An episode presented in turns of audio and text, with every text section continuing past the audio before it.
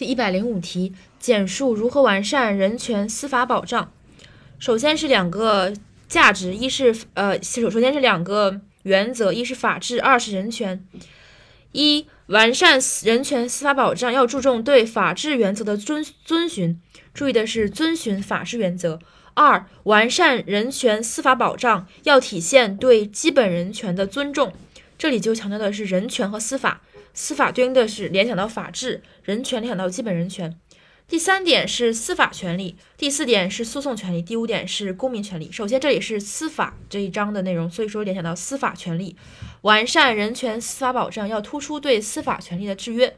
然后是在司法活动中需要进行诉讼，所以是诉讼权利，完善人权司法保障要强化对诉讼权利的保障。